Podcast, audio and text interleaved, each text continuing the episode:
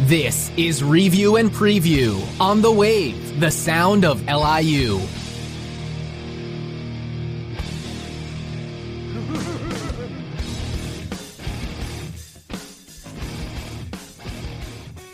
Good evening and welcome to Review and Preview, folks. I'm your host, Tom Scavetta, joined alongside Fonz DeFalco here in the studio. Hello, everyone. Welcome back, Fonz. Another summer episode Oh, yeah? featuring both of us. Mm-hmm. Quick reminder you can listen to our live show tonight on liuwave.org from 8 to 10 p.m. You could subscribe to us, follow us on our podcasting app, anchor.fm slash review and preview. That will take you directly to our show and our previous episodes and what's to come. Want to call in? Call in 516 299 2030. Take part in our live show. Follow us on Instagram and Twitter. And Fonz forgot to do this last week. Hate to see football players uh, passing away from Yeah. heat stroke. Shout out to Mitch Petrus, former Super Bowl champion of the Giants. He played for New England a little bit as well. Mhm. 32 years old, uh, out of Arkansas. He was only in the NFL for about five, six years, but Yeah. he was a solid piece. Yeah, definitely thoughts and prayers uh, to the family there. All right, Fonz. So, big week of baseball for the Mets, Oh yeah. uh, and a long one as well. We left Yeah. off Friday night, Mm-hmm. coming off a 16 inning loss to Yeah. the San Francisco Giants on Thursday night. Remember, that was a four game series that lasted throughout the whole weekend. Mm-hmm. They lost this game three to two in 16 innings. Bumgarner went a full nine, a full slate. Yeah. Ends up getting a no decision. Yeah. Incredible. The Mets end up losing three to two in 16 innings. Syndergaard went 7 Mhm. And if you notice, I'm wearing a Noah Syndergaard jersey tonight here in the studio. This might be the last time I get to do that Yeah. With him as a New York Met. So I figured, why not take advantage of it? You're rocking a former Buffalo Bill there, aren't you? Yeah, I'm going with Fred Jackson jersey. I have a an odd collection of football NBA jerseys, so I figured why not rock this one today. Recently retired, Fred Yes. Jackson. Yes, legend up in Buffalo. A couple of years now, yeah. I remember him he used to play with Marshawn Lynch up there. Oh, yeah. I think he was one of the best. He might have been their best backup ever, and he started for them Yeah, yeah, definitely. as well. So I know he was a backup at first, then he started, and Yeah, he's, he fan around favorite for a over while. there too. But after back to the Mets here, that 16 inning game, Pete, Pistol Pete, the polar bear, whatever you like to call him, hits the home run in the top of the 16th. But then shortly thereafter, Donovan Solano hits the game-winning RBI Mhm. in the 16th inning. Noah Syndergaard had a good outing, seven innings pitched, eight strikeouts in this game, and this kind of defined the momentum for this series. A very low-scoring series, with the exception of Saturday the Mets combined they they didn't score over three runs in a game with the mm-hmm. exception of Saturday. Yeah. It was bad. Yeah. They scored two runs on Thursday and Sunday and they got shut out Friday night. Yeah. Not good funds. Yeah, no, definitely not good. I mean, you go all the way to ten innings too, and then only one score, low scoring game. Yeah. For sure. Friday night, a guy that we saw I believe he pinch hit on Thursday night and started the game Friday night, Tyler Beede Yeah. from the San Francisco Giants. Mhm. The Mets in this series they just they could not score runs. The common trend was they could not get their starter, the opposing team's starter out of the game. Mm-hmm. Tyler Beede went eight innings, just three hits, no runs. Yeah. And Sam Dyson comes in, and the Giants were finally able to score themselves in the 10th inning. But again, another wasted Jacob DeGrom start. This has Yeah. been the storyline for the past two years. He's gone deep into games, but Excellent performance, and then the end. Yeah, the team lets him down. Why do you think that is? Do you think the Mets offense is just porous? Because we saw Saturday they put up 11. For it, it's they're very streaky. I feel like uh, you know, there's some games where they look like a really good baseball team, and then there's moments like this where it's like, what is this team? Like, what are they? What's the identity here? So maybe the identity is that they go uh, a little uh, up and down, like a roller coaster, really. That's fair enough. Yeah. Jacob Rhame takes the loss. Remember, he was unavailable Thursday night, serving a one game suspension. Yeah. Mets only had three hits in this game. Terrible. Yeah. And the game ended on a Dom Smith fielding error, a routine fly ball the man should have caught. Yeah, you you would you would think that, but uh, what team would uh, let you down with an error like that? The New York Mets. Yeah, Very true. Heading into Saturday, Pete Alonso gets a day off. An off day for Pete. Yeah. Do you think this was because of potential just exhaustion from the home run derby and the All Star game? Oh, that could be it. I mean, he did uh, most players in the All Star weekend get a get a rest, but not for Pete. So maybe they just wanted to rest him up for a game just to refine everything and then get back out there. So, well, one game rest. It's not. I don't think there's anything wrong with that. Nothing sense. really to worry about. Yeah. 11 to 4, Walker Lockett starting for Zack Wheeler, who was placed on the injured list. Lockett wasn't bad. Yeah, not impressive. A solid 5 Mhm. One run, five hits. Mets get the win. Mets hit four dingers in this game. Pete Alonso, a pinch hit three run home run. You think he was mad he didn't start? Oh yeah, well, that, definitely motivation for him. Jeff McNeil, Dom Smith trying to redeem himself. Made up for it, I guess. Dom Smith had four RBIs in this game. Mhm. And then Todd Frazier, who everybody wants to get rid of at the end of the season. But quite frankly, Jed Lowrie's turned out to be a great piece to this Mets team, hasn't yeah, right. he? Yeah, He, he hasn't played a single game. Yeah, I think Frazier's definitely that's motivation for him. That you guys don't want me here. I'll show you why you should keep me around. I think you should keep Frazier because even if he doesn't start next year, you keep him as a backup. He's a quality backup yeah, and he's been around for the, any team. been around the league for a, a while now. So I mean, Right. nice veteran presence and a, I guess you can say more of a young Mets team here. Very so I- true. I, Yeah. I would like to keep Frazier around a little longer. I would like to as well. Have his have his T-shirt. Love watching him. And Dom Smith, another bat off the bench. You love to have. He just he can't play in the outfield. Yeah, If you start him, you throw him. Honestly, Pete Alonso has Dom Smith's best position, first base. Yeah.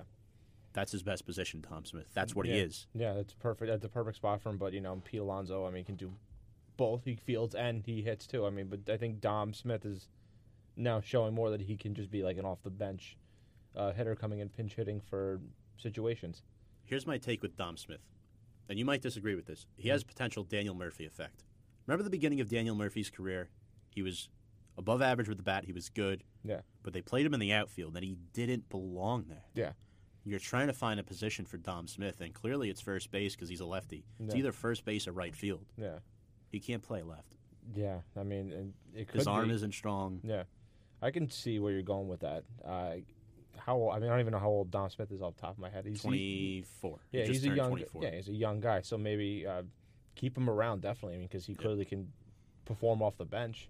Maybe throw him around the outfield and see where, see if it works. Very true. The Mets beat up Notre Dame product Jeff Samardzija, who somewhat like Pat Connaughton, who also graduated from Notre Dame, now plays in the NBA, Mhm. starting receiver for the Notre Dame football team, Mhm. goes the baseball route, starting pitcher. Uh, he's been average at best. Mets beat him up four runs, six hits, and five innings pitched. He did have seven Ks, but he took the loss in this game. And Alex Dickerson, Mike Yastrzemski, each hit a home run. The son of, of course, we know, Father Yastrzemski, who played in the MLB for a long time. Again, Alonso, 33rd home run of the season off Holland, Derek Holland in the bullpen, who took the loss. Pete Alonso also set the Mets rookie RBI record in the process of ending San Francisco's seven game winning streak. Just amazing what he's done. Incredible. Really. A little, a little bit of hope that uh, us Mets fans have is uh, Pete Alonso right now. We've been saying this for what since I started up here a few weeks back. It's just the same story every time. Game four, the third game that goes into extra innings this series. They lose three to two in twelve innings. Connor Menez started this game, his first MLB start ever. He did give up a couple of home runs to Conforto and Rosario, but he wasn't bad in five innings. Two runs, just three hits. He did have six strikeouts and two walks. Trevor Gott ended up getting the win. We remember that name from last week. Yeah. His inherited run, sixth lowest inherited run percentage in the NFL, Yeah. as Keith Hernandez said. Steven Matz started for the Mets. He was pretty good, quality start, two runs, six hits, and six innings. But Gsellman blew it in the bullpen, the weak point for the Mets this season. It's either been the hitting or the bullpen. That's what it's been, or the starters at times too. But I Yeah. mean, It's one. It's one of at this it's point. It's one or the other. I think it's been more the bullpen than the starters. Mhm. Uh, allowed the game-winning walk-off home run to Yastrzemski, Mike Yastrzemski. So there you have it. The Mets leave the Bay, losing three out of four. This translates into the San Diego series against the Padres. Mets win the first game five to two. Vargas was great. He had a no hitter really- into the fifth inning. He looked really good. He looked really good. I mean, if I'm not sure if the Mets even want to consider trading him, but it definitely boosts his value. I think after that performance. Does he come back next year? Now that's the question. Yeah, that's that's. I don't, depends on what direction do they want to still compete, or they want to go younger in the pitching rotation. Anthony Kay. Yeah, but I mean Vargas definitely can it definitely boosts his trade value for the Mets. So six scoreless innings for Vargas. He got the win. Diaz gets the save. But the real storyline of this game, Robinson Cano, 36-year-old second baseman, hits three home runs and five RBIs, all five, to give the Mets a five to two win.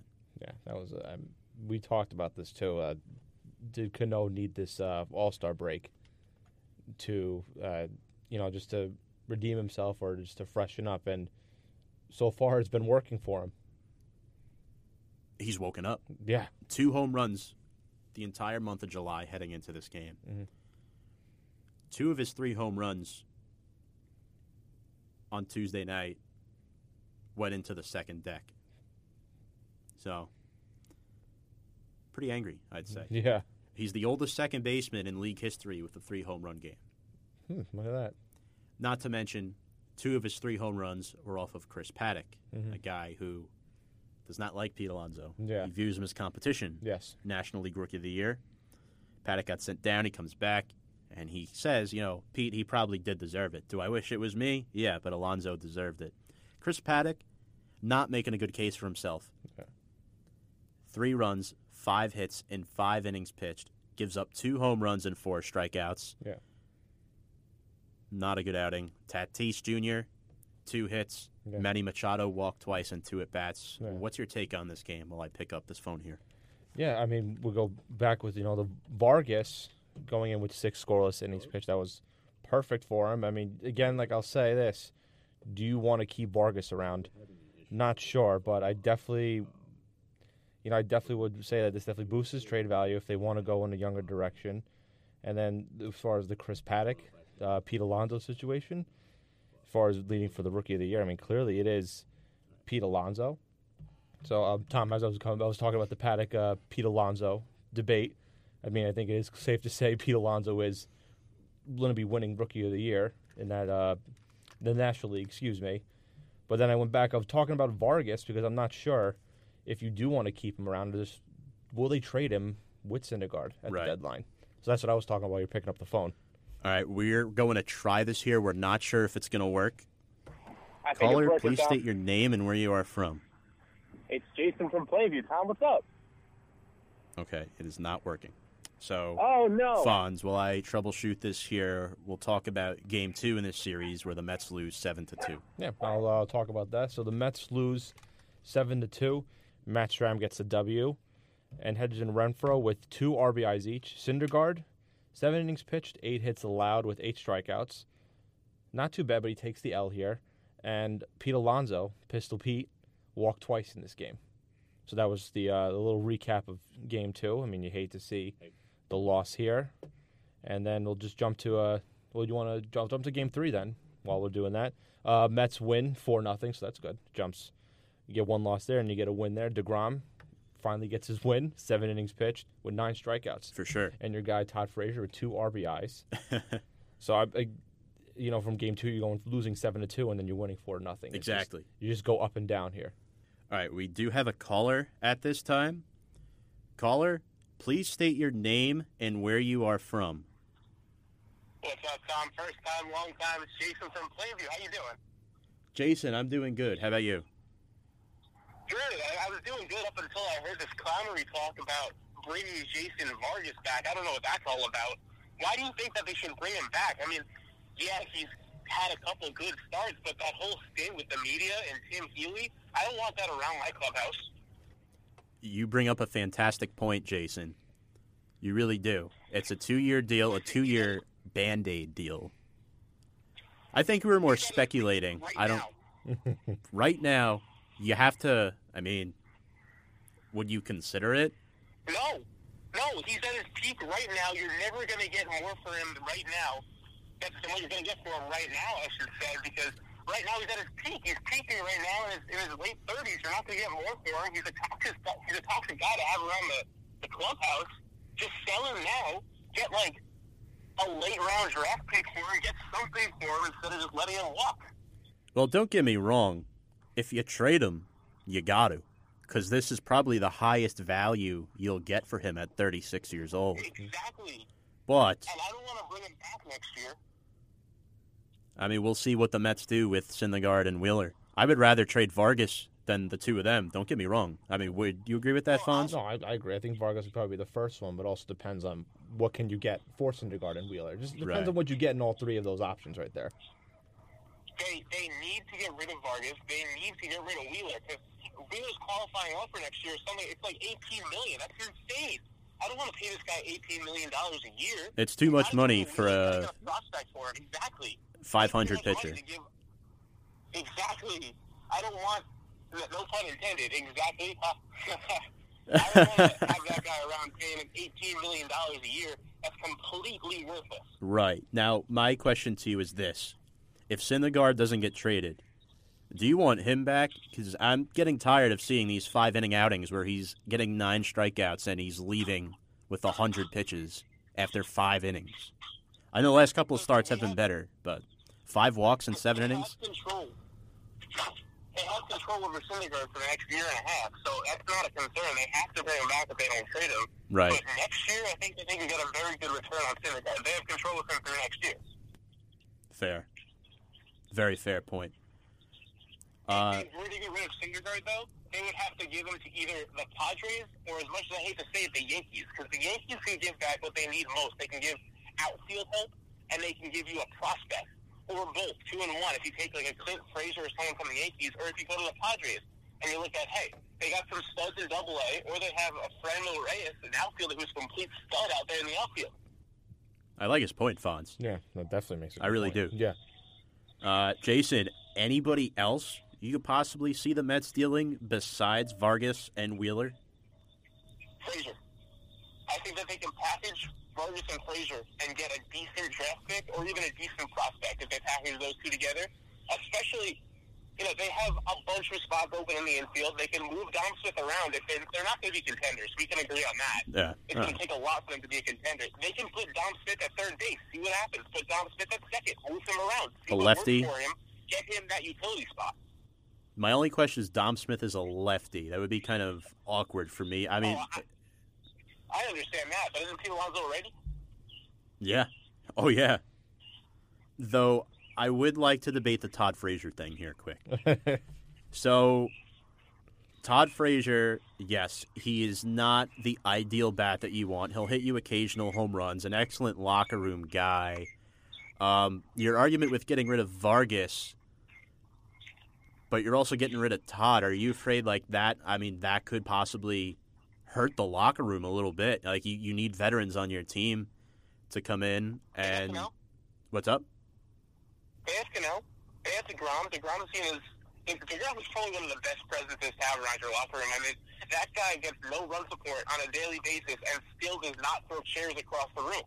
I still think you need somebody else though sometimes. If they bring some like another veteran in on like a one or a two year deal, or because my concern, Jason, and I don't know, let me know if you agree with this. Jed Lowrie has not played a single game this season, so if they don't trade Frazier, Who, I who is think- that? Who is that? yeah, yeah, exactly. I see the same thing. Do you bring Frazier back on like a one or two year as a backup and try to develop I don't think you should. McNeil at third? I mean, if you need another infielder that badly, then maybe, maybe you bring Frazier back. But if you're talking about veterans, take a look at the Mets AAA farm. Didn't they bring in like five, six veterans this offseason? Anthony Kay. Well, I'm sorry, we're talking third baseman here. Yeah. No, Anthony Kay is not big league ready. I, I, he's not going to be ready this season. No, I'm not saying he's not going to be ready this season, but he's somebody that could potentially fill that void for Vargas in a year or two down the line. You know, he could be like a four or a five the line, starter. yeah. Uh, At that point, there's already going to be a void left by Vargas. I Yeah. Hey, look, anything can happen. Jason, you have anything else you'd like to uh, rant to us about here? As an angry Mets fan? Uh, how do you feel about the Mets trading with the Yankees, Tom? That's all, uh, like on a, on a Don't like level it. On a personal level. on a on a personal level, I don't like it. Uh, Syndergaard across town. I mean, Jason, like as Met fans, you have a lot of friends that are Yankee fans. I'm sure, and Yeah. I just I don't know if I'd be able to put up with it. I also don't think it's good because I feel like for the Yankees it would be more of a rental where his contract is up. I mean, yeah, like they're loaded with money, they could afford him. But I don't know if he fits in necessarily there long term, especially with what German has done this year with Severino and Tanaka still on the younger side of their Well, careers. Severino has, has Severino pitched the game all year, and look at the Yankees. Their rotation right now, they're they're giving up 12, 12 runs on 12 hits in the first four innings of the game against the, against the, the Red Sox. I think he just didn't have it. He he just he just didn't have it his last start, Tanaka. The Yankees are one of the best teams in baseball right now. They would be even better if they had an established ace, and I think that they would give up a lot to get an established ace, Tom. That was a fair argument, but I'd rather. I think they would rather take somebody like Lynn Miner or even a Robbie Ray potentially, because Robbie Ray has been fantastic this season, or a Marcus Stroman, a Yeah. young guy who could develop into a, a quality ace, has the potential to. Do you really, do you really think that a man like Robbie Ray is going to survive in Yankee Stadium? I mean, Happ has, but barely, but hey, you never know. I mean, what happens if the Yankees somehow fall out of first place? Then they're in second place. They play in a wild card game. Who starts?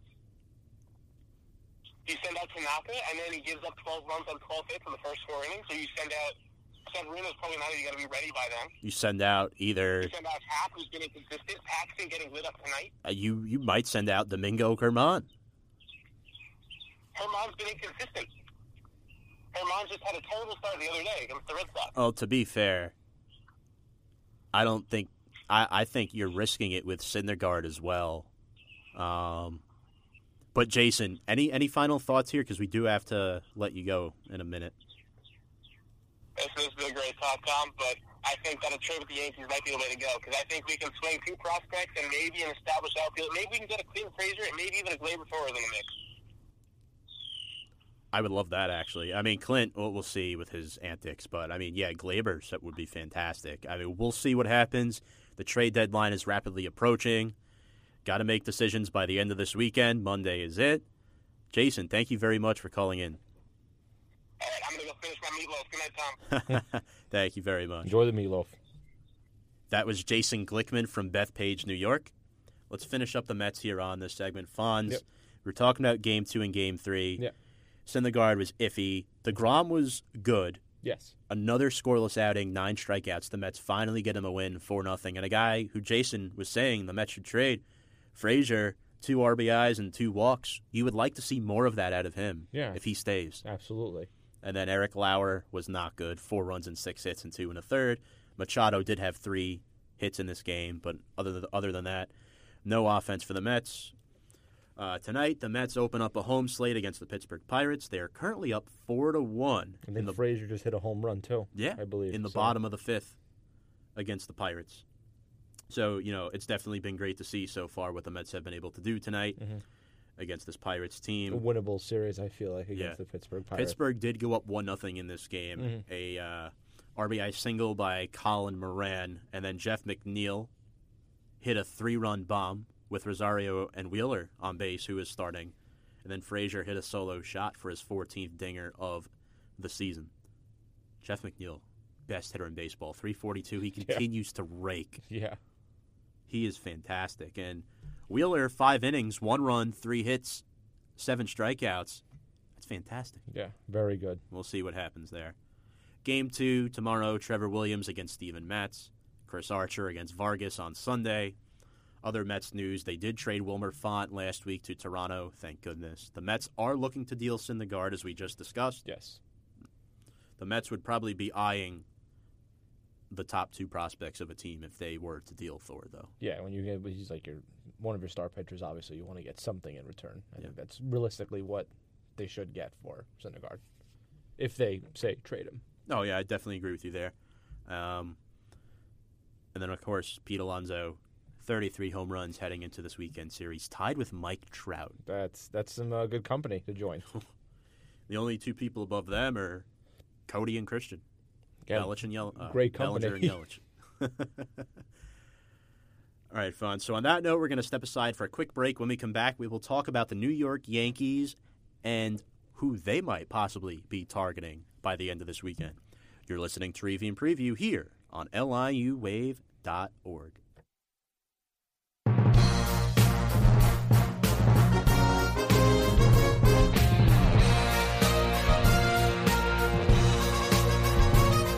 Soon, Fonz. Very soon. Very soon. I did that because you had the Fred Jackson jersey on. Oh, Welcome back to Review and Preview, folks. I am your host, Tom Scavetta, joined alongside Fonz DeFalco here in the studio. Reminder you can listen to our show tonight on The Wave. That's the new sound of LIU. Subscribe to our podcast on the Anchor, or you could call in, just like our good friend Jason did. Right, so let's get to those Yankees. They played the Colorado Rockies this weekend. They took two out of 3 Mhm. in that series. Yankees won that game eight to two. Happ went five innings, not a bad start. He got the win, had eight strikeouts in that game. Tarpley got the save, um, and then Judge and Edwin Encarnacion, and the Parrot, Yeah, they go deep each. Encarnacion had four RBIs in this game. keep saying it again. He's Encarnacion, the trade acquisition of the season, probably so far, really. Yeah. Unless something big happens at the deadline. The Yankees got their bat. Now they just need their arm. Mhm. That's it. Yeah, We'll And see. They're they're set really. Yeah. Well, uh, Tanaka got roughed up last night, but we'll get to that in just a Yeah. minute.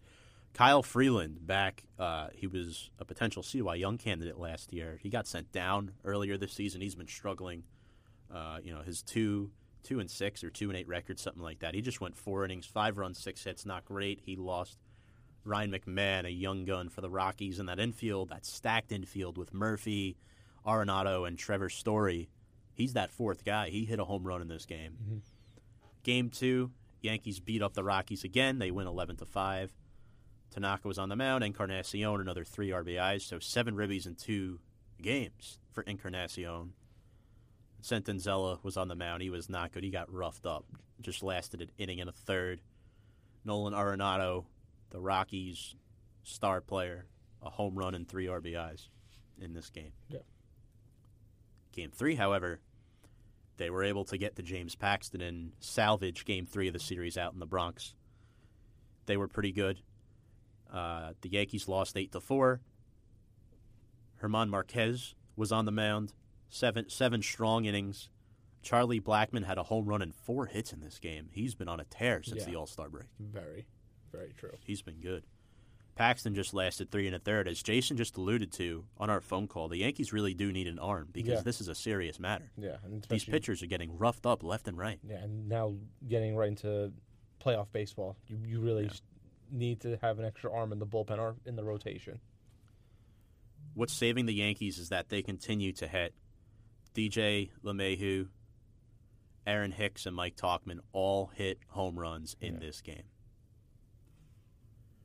Last week, Aaron Boone was suspended one game and fined when he had an outburst Mhm. uh, when he said his players were savages. quote unquote savages. Yeah. That was a soundbite for uh for the entire Twitter world. Very true. Yeah. Yeah. That led into uh, the Minnesota series. Yankees had three game series against them. They lost eight to six in game one. Martin Perez was on the mound, did not look good. Lewis Thorpe, uh, the Twins won actually. Yeah. Uh, Perez did not look good, and then Thorpe got the win out of the bullpen. The Twins hit five home runs in this game. They've hit 199 home runs this season at a record-setting pace. Fonz. It's just been their uh, review of the the series. Yeah, no, very. The Twins are just one of those teams that you did not know in the beginning of the year. Will they be this good? And all of a sudden now, another to like Tom said, 190 plus home runs. I mean, they probably will break the 200 mark. Uh, the Twins hit five home runs in this game. Garver had two, Polanco, Cruz, and Kepler. CC was on the mound. Twins keep hitting at a record setting pace. At this time, we do have a caller. Caller, please state your name and where you are from. Hank from Westchester. How's it going, guys? It's going pretty good, Hank. Now, what is your question for us here tonight on the show?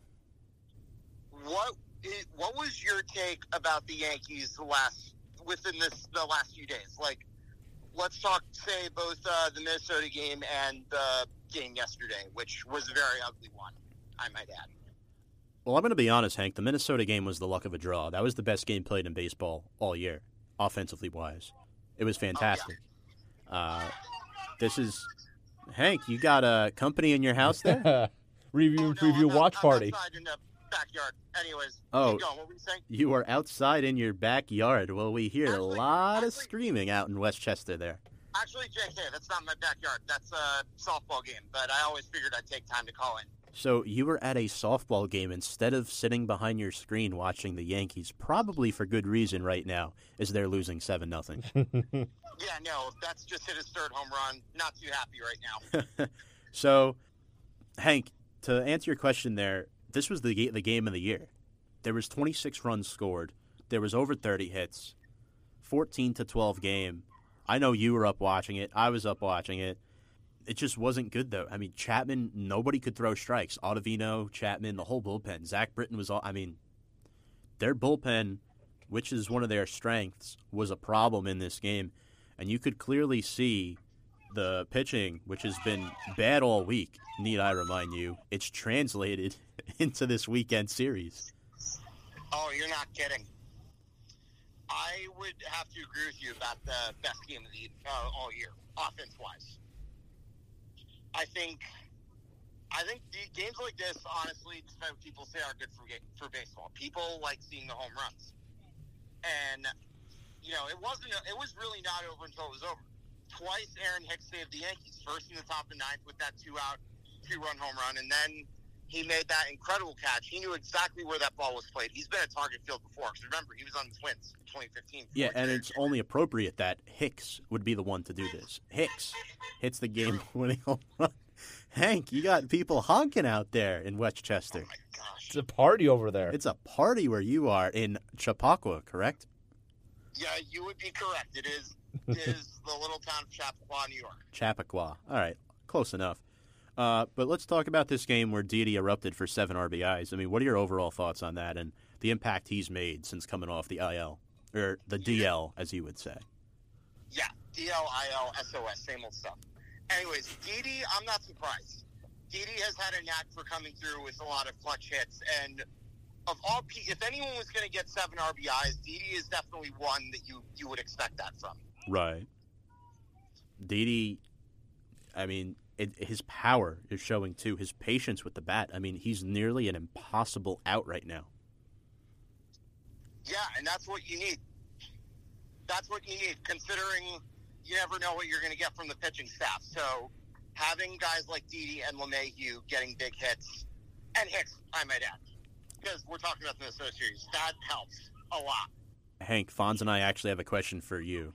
Who do you think the Yankees go out and get at the trade deadline, and what is their biggest need? I think, well, obviously pitching. I would say I should hope that they're going to go after Marcus Stroman. I legitimately think that that's a perfect fit. I think he is the guy that can handle the bright lights of New York, and he's the guy that has electric stuff. And I would also think not just him, but maybe getting a Robbie Ray from the Arizona Diamondbacks. I mean, he's a free agent, so he's probably not going to cost a lot of money. Getting those two would instantly make the Yankees rotation much better. Dom said the same thing last week. Our, our caller, yeah, yeah, Dominic no, he's right. Daniele. Oh yeah, he's right. He and I have talked about this a lot the past week. But anyways, to continue as to what I'm saying, I also I I think I probably told you this earlier today. I also would not be opposed to them getting some maybe more bullpen depth. Right. No, I mean, that's something they could definitely use because a lot of their pitchers just can't find the strike zone lately. I mean, it's concerning. I mean, Hank, 19 to 3? That's awful. There's something wrong with that score. What what is wrong with your team?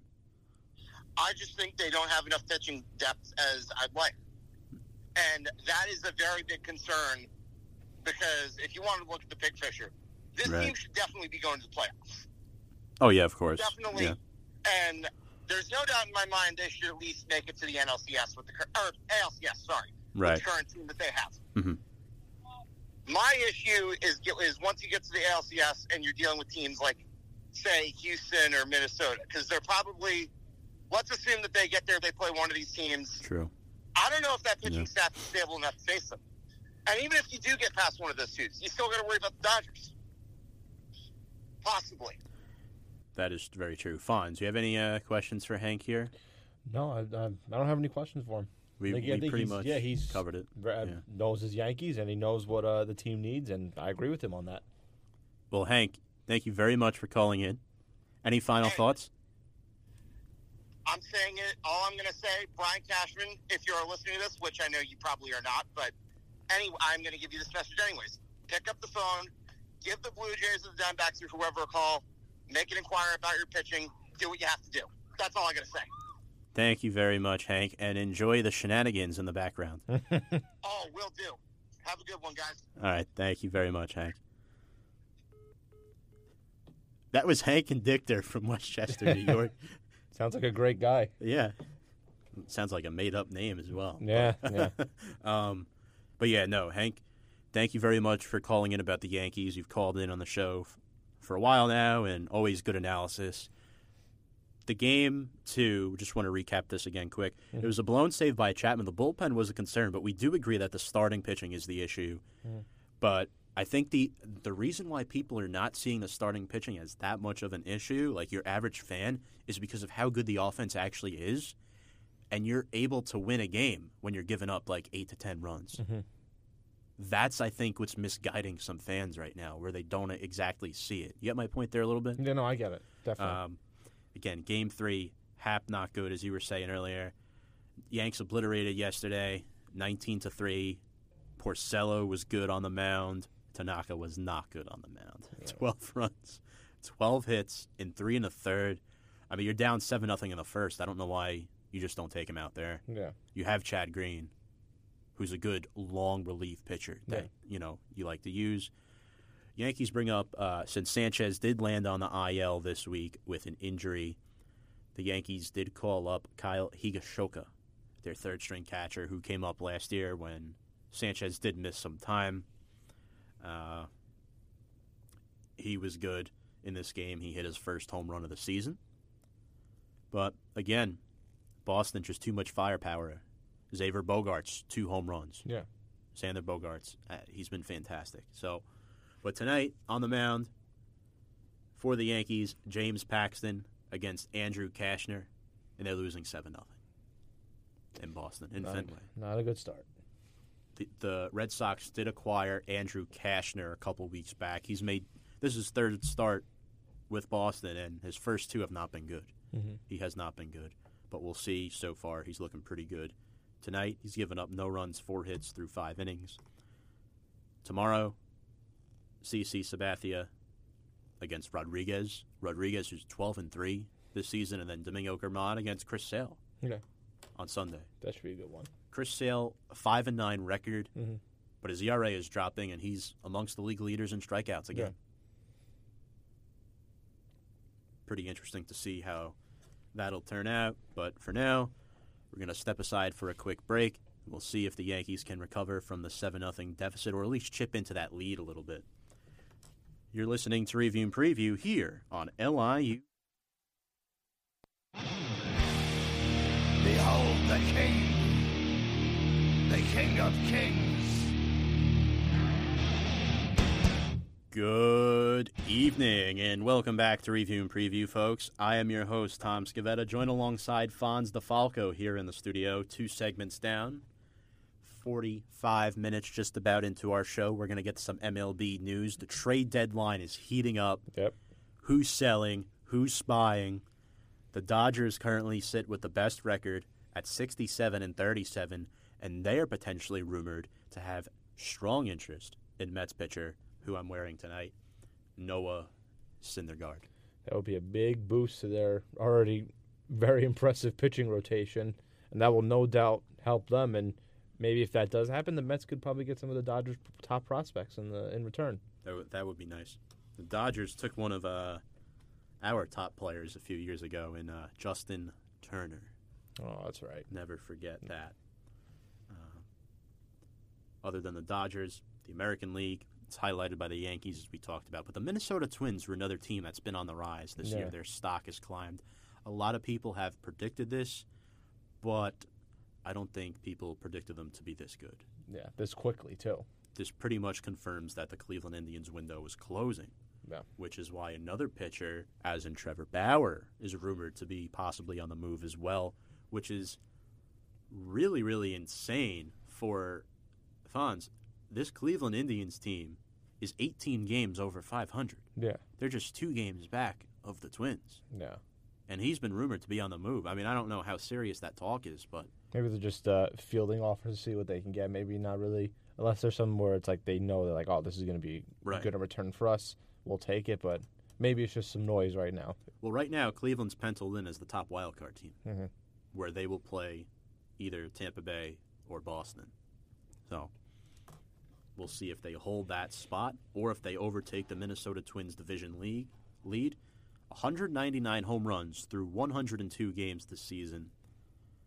A team that played against the Yankees this week and had five home runs in one game against them. Yeah, The Yankees record that they set last year was 267. The Twins are 68 home runs away from accomplishing that feat. Pretty fantastic. still plenty of time left to, to break it. Yeah. One hundred percent. Um, speaking of hitting and home runs, last week we actually forgot to mention that Steven Strasburg, pitcher for the Washington Nationals, now thirteen and four on the season. Mhm. He's been healthy finally. Three hits, one home run, and five RBIs in his start last week. He became the first pitcher with three plus hits, five plus RBIs in a game since 2007. It's 12 years ago, Pitchers can hit too, if they, if they need to. especially in the National League. Oh, you, yeah. you do it every start. mm-hmm. So very interesting fact. And an, another starter who was struggling earlier on the season of the Houston Astros, Gerrit Cole, 11 and 5 ERA, just slightly over three. He's in line to be a top candidate for the AL Cy Young Yeah. with his teammate Justin Verlander, who I think is the lead dog for that Yeah. position right now. Yeah. He's been great. He started the All Star game, so that's something I've thought about. Also, uh, this week, speaking of hitting, the Nationals have been one of the hottest teams in baseball. Trea Turner completes his second cycle, the 26th player to do that. Fantastic. Uh, Again, this is a Washington Nationals team a lot of people had written off. Yeah, because since Bryce Harper left, they thought uh, they don't really have an identity now. They're just in full rebuild mode. Their record stands better than the Phillies. They're a game better than the Phillies right now. Okay? Yeah. Nationals will make the playoffs if the season ended today. It would be them and St. Louis as the two wild card spots. And then all of a sudden, the Mets, who were in fourth place, they hold on to this lead tonight against Pittsburgh. They've won seven out of their last ten. They'd still be seven games under 500, Yeah. but you never know. If the Nationals did it, why can't the Mets? You know? It's a little uh, discussion for a later date. In the MLB, big transaction. Yankees injured player Troy Tulowitzki retires after 13 seasons in the major leagues. Majority of them spent with the Colorado Rockies. This guy was a five-time All-Star. Great career. No, v- very good career. Like you said, five-time All-Star, two-time Gold Glove Award, and two-time Silver Slugger.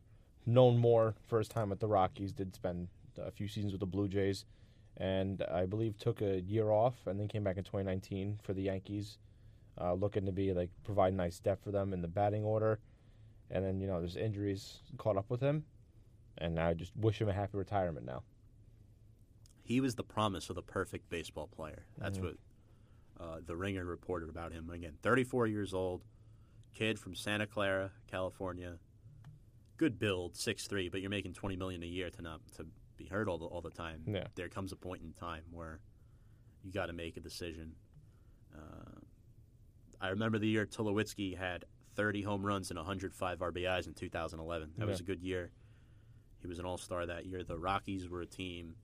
I think Tulowitzki had one World Series appearance. I think the Rockies made it one year. Yeah. Uh, uh, he's been there. I think they had at least two actually. The Rockies. It was weird. A couple of times they'd be a wild card team and they'd get in. Remember Yeah. that? There was a couple Mhm. of years they did do that. hmm So very interesting. Other news: Mike Trout, hottest player in the league in my opinion. Mhm. Ever since the death of Tyler Skaggs, something Yeah. just went off in his mind and in his bat. He's got 33 home runs now.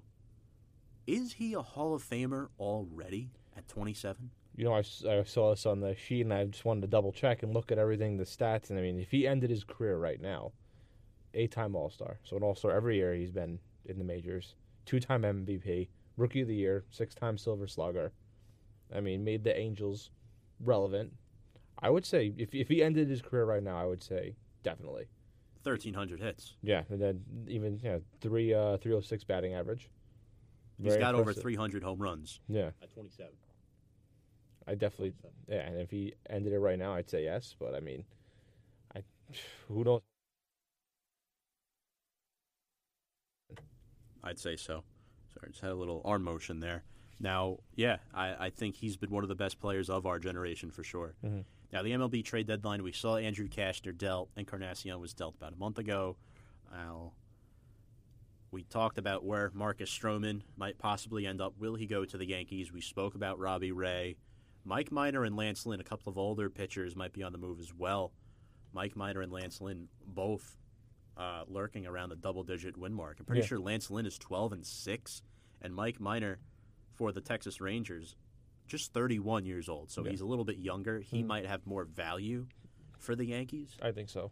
He, I just remember because he used to pitch for the Braves. He used to tear up the Mets. Mhm. So, uh, a pretty good ERA lifetime. Former Kansas City Royal as well. Mhm. He's had a lot of success throughout his career. And then you look at Lance Lynn. Lance Lynn was a Yankee last year. I mean, the, the Yankees traded for him last year Yeah, at the deadline. He's only 32.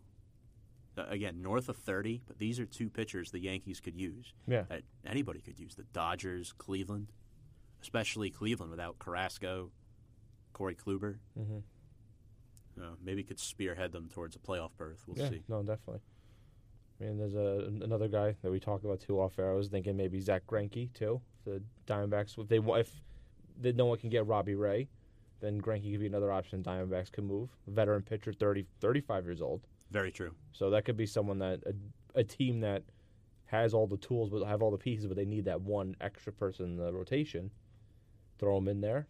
I mean, he's has shown in his career that he can play in the playoffs, or even just he's a great pitcher. So I think he'd be a good option to Mhm. keep an eye on. Also, Yeah.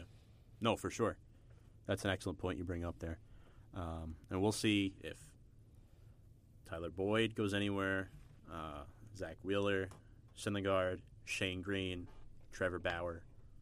Big list of names. a lot of pitchers on the move. There is a lot of pitchers on the move. But first, Fonz, it is time to go over our MLB player of the week. This is any MLB player Mm-hmm. that you think has stuck out to you throughout the course of this past week and what they've been able to accomplish. Well, I'm going to go with the Houston Astros player, and the Astros have been really good this past week.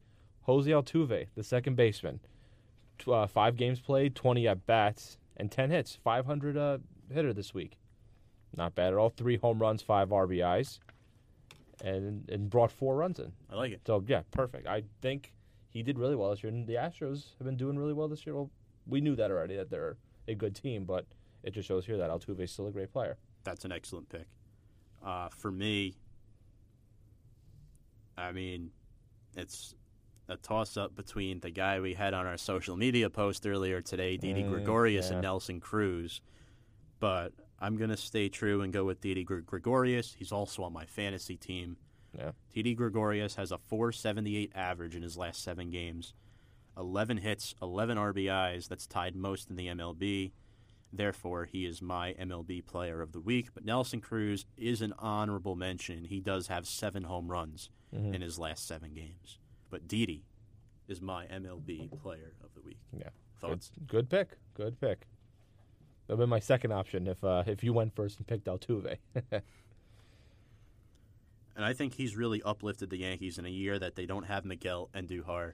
Ellsbury hasn't played a game in a while. The Yankees are a very deep team, so they could afford all these injuries. As were the Mets, not really they so can't much. afford all these injuries. Um, this just in, a trade has actually just happened. Oh, look at that.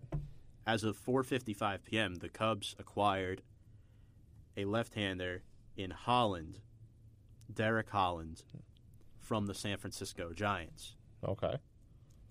So, in exchange, the Giants get cash considerations, and they also recalled outfielder Ian Happ from AAA to clear room on the roster. Okay. So, Holland will go to Chicago. The Mets kind of had a field day against Derek Holland last week in San Francisco. So, Yeah. he is on the move. He was a quality spot starter last year. He's been in and out of their lineup, so we'll see what happens there. So that will do it for MLB news. When we come back, we will have our team of the week and preview some of the big MLB games that are being played tonight. You are listening to Review and Preview here on liuwave.org. Little Scott Steiner coming yeah, I was about break. to ask. I like that. I like that. A little Scott Steiner. Welcome back to Review and Preview, folks. I am your host, Tom Scavetta, joined alongside Fonz DeFalco here in the studio. 8.56, so we are just approaching the top of the hour. It is now time for our team of the week. And of course, this goes across all sports. Yep. So any team that you would like as your team of the week. Well, I did kind of spoil it before with the player of the week, but I'm going to go with the Houston Astros. They swept the Texas Rangers, and they've got two out of three out of the Oakland A's. So uh, five and one this week. Not bad, not bad. And the only and their one loss, four to three in extra innings to the Oakland Athletics. I like it. So overall, good week for the Houston Astros, led by Jose Altuve. For me, I'm going to go with the St. Louis Cardinals. Mhm. Five game winning streak. They are now eight games above 500. They are currently tied for first place with the Chicago Cubs. Yeah. And the Cardinals are a team this season that has found their groove at the right time. Around the trade deadline, that's the time you like to see guys. DeJong, Paul DeJong had a three home run game this week. There's trade rumors about them aiming for Giants Tony Watson. Uh, Cardinals also have Paul Goldschmidt, huge home run hitter, Yeah, former Arizona Diamondback. Marcell Ozuna, former Miami Marlin. We know those former Miami Marlins. yeah. They once they leave Miami, they become all stars. The longest tenured Cardinal, Yadier Molina.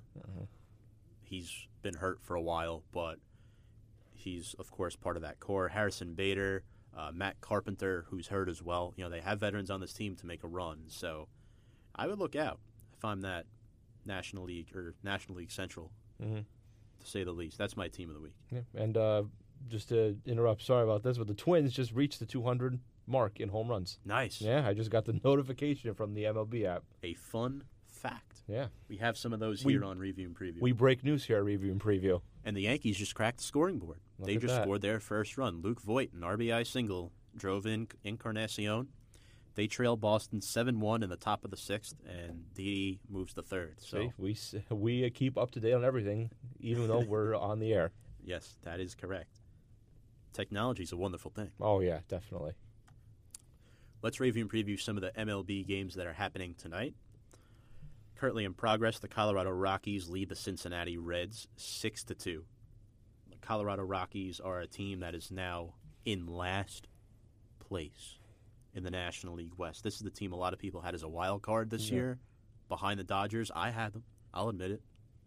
Right now they're not looking good. The National League is a league that where everyone is super close Mhm. in record where there's not really one team that sticks out to you. So, maybe besides the Dodgers. Yeah. But the Marlins are really the only team that's out of it, if you think about it. And that's kind of what we, well, at least the Marlins, we kind of expected that from the beginning, too. Yeah. I got distracted there for a moment because Daniel Murphy just hit another home run. You know, he now has 11 since coming off the IL. Dahl, Dave Dahl, hit his 14th of the season. The Rockies continue to hit like they've been able to do. The problem is their starting pitching. Mhm. Kyle Freeland, their ace from last year, has not been what he was. German Marquez has really been their only consistent start. Remember, he had that win against the Yankees last weekend. Yes. So, other big games going on. Of course, the Yankees trailing the Red Sox. The Dodgers against the Nationals in the bottom of the seventh. Hyunjin Ryu on the mound carries his 11 and 2 record into this game against Anibal Sanchez. The Dodgers lead them 1 0, and Ryu still on the mound in the seventh, Wow. pitching a shutout. Keep it going. He's given up seven hits, but no runs. So, but the Nationals are threatening. They have two runners on Mhm. in this inning. The Dodgers only have three hits tonight. So, yeah, be interesting to see how that fares out. The Braves and Phillies finally realized they were playing tonight in the fifth inning. It was one nothing heading into that. Uh, Mike Soroka on the mound, ten and two, All Star this season, two point four six earned run average against Jake Arrieta, former ace. Uh, he still is, but he's trying to kick back into his groove. He was signed late. Braves lead this game five to one. Mm-hmm. Are the Phillies beginning to decline this season a little bit? Not like as a franchise, but this season right now. Um, I, I would think so. I mean, you the expectations for the Phillies, I think, and you can agree with me on this one. They signed Bryce Harper. Yeah. It was kind of like, all right, they're going to win the division, or if anything, compete with the Braves. For sure. They were going to be a one of the top teams, and now you know Harper struggles, and the, over, the overall team is uh, struggling. And I would have to say a, just a little bit, maybe. You know, I think when you sign a free agent, yeah, you want him to play right away, right away and be great, but maybe after a full season under his belt, maybe Harper will lead the Phillies back into playoff contention. That's an interesting take. Facebook Live, what do you think? If you have any thoughts on this, we know a lot of New Yorkers are watching this show, and we know You can the- yell at me all you want. the hate for Philly. Comment in our feeds, and we'll try to get back to you. So, the Chicago Cubs are at the Milwaukee Brewers tonight. Kyle Hendricks against Gio Gonzalez. That game is underway as well in the bottom of the third inning, scoreless. Then Houston against St. Louis. Urquidy is on the mound against Jack Flaherty of the Cardinals. So again, the Astros are coming into town to play against the Cardinals, a team that's on a five-game winning streak. This is arguably the most consistent team in the American League, Mhm. Houston Astros, if you ask me. And it should be interesting to see how the Cardinals um, absorb that Astros high-powered offense. Right now, they're in the bottom of the third, no score, just one hit for each team. So the two starters are holding their own. And remember, the National League team, the Cardinals, are home. So Houston, the pitcher has the bat. There's no DH in this series. Yeah. So when you're playing by National League rules, advantage National League. Absolutely. Texas Rangers are at the Oakland Athletics. Lance Lynn, who we just mentioned earlier, possible trade target, he's on the mound carrying his 12 and 6 record against Mengden. 5 and 1, 4.65 ERA that game. Will have first pitch at 10:07 p.m. I never understood why they used that time. But Daniel Mengden will be on the mound for the A's. Guy's a killer mustache. If you if you look online, he has the ideal mustache. Hmm. It's kind of like one of those twirly. Would you say Hall of Fame mustache? That's the question. Borderline. Oh. Borderline. Hmm. Go check it out quick. I'll, let, I'll let- def- let me know what you let, think. let me look this up here, and I gotta. I'll, I'll give my thoughts if it's a Hall of Fame mustache. San Francisco is at San Diego, so the two previous teams to go off against the Mets. First pitch for that game will be at 10-10. Samardzija on the mound. Jeff Samardzija, 7 and 8 on the season against Lucchesi for the Padres. And to answer your question, uh, yes, I think it's a Hall of Fame mustache. so? I just looked it up. It's incredible. Wow, Yeah, that I is mean- awesome. I was surprised too. But Like the twirl at the end of it. I like this. Mustache talk. The Oakland A's currently in second in their division behind the Astros, trying to fight for a wild card spot. Samardzija against Joey Lucchesi. Now, this is where it gets interesting. We're, we're going to switch gears back to the National League for a minute. Hyunjin Ryu, a guy who kind of just came out of nowhere this season. He pitched well last year. He's currently in the National League CY Young race with Max Scherzer, Stephen Strasburg, and Jacob DeGrom. Mhm. Despite Jacob DeGrom's six and seven record, this has the same effect as last year. Yeah, it's, He's feels the like we're in a time machine because we were talking about this last year Again. with, with, with Jacob DeGrom. He's in the mix again. Who out, who out of these four? I mean, you look at record. You'd say it's Ryu against Scherzer, uh, not Scherzer. Sorry, Strasburg. Mhm. But Scherzer's been fantastic since a rough start. You remember opening day, the Mets crushed him. Yeah. So I would probably, I mean, I would give it to Ryu right now, uh, with leading the NL in the ERA, one point seven six. I, I would, I would give it to Ryu, but I mean, it is a tight race between all these guys. Anybody, sure. anybody could. You can make a case for everybody, even Degrom, again, even Degrom. But the one thing would be, oh, his record. and his ERA is not as good as it was. Let. right now, it's around three, but Yeah. he'll he'll get it under three. Yeah. by his next start. He's kind of back to the unhittable phase, Mhm. to the point where nobody can hit against this man. Crazy, but true. I don't know. That's just my take on deGrom. I think he's a guy that the Mets need to have long term. Yeah. He's the race. Jason Glickman brought it up before earlier when he called in. He is that locker room guy as well. Yeah, He's the guy that the younger pitchers look up to. He's been there for a while now. People forget he is 30 years old now. yeah. I, know he forget what started late. He only started when he was 26. Mhm. So, what do you think about that, Fonz? You think he has the ability to carry this young team? I, I mean, I think so. He's shown it so far. I mean, compared to the other pitchers they've had, he's always been the more consistent one.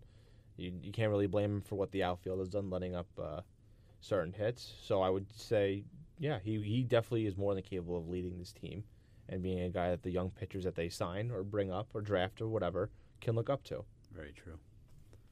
Now, you know, my thing is this on the American League, we saw in the National League how two teammates are competing against each other for the CY Young, Scherzer, Strasburg. In the AL, you have two Houston Astros pitchers, their one two punch, Gerrit Cole and Justin Verlander. Mhm. Each have 13 wins. Mhm. I mean, this is just fantastic. And then you throw Charlie Morton in there, who's 12 and 3. Yeah, that, that I think the AL is more of a more of a tighter race than the NL because the NL looks a little bit more open. But the Oh, yeah. AL, I think you said it, Verlander might be the lock to win the Cy Young. That that's who I think. You can make a case for Charlie Morton or Gerrit Cole, like you said. But I really think it's a smaller race between the AL as opposed to the NL.